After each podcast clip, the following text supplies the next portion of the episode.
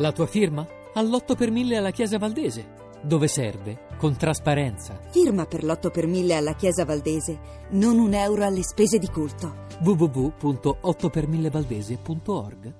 Lo sapevate che in italiano i primi vegani erano extraterrestri? Sapevatelo.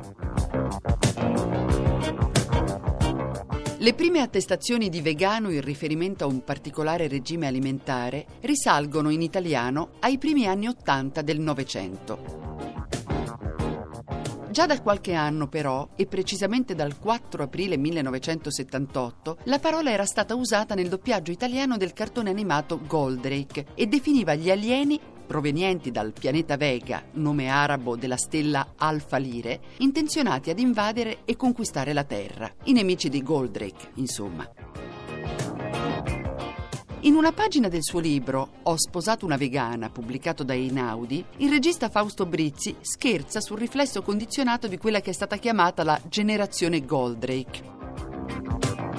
Il problema principale, scrive Brizzi, fu il mio rapporto conflittuale con la parola vegano, che è un neologismo creato negli anni 40 da un inglese, un certo Donald Watson, comprimendo la parola vegetariano. Vi spiego. Il mondo, a mio avviso, non è diviso in stupidi e intelligenti, alti e bassi, simpatici e antipatici, onesti e imbroglioni, come per la maggioranza delle persone. No, è diviso in quelli che alla parola Goldrake provano un sussulto di nostalgia e quelli che non capiscono neppure a cosa mi riferisco.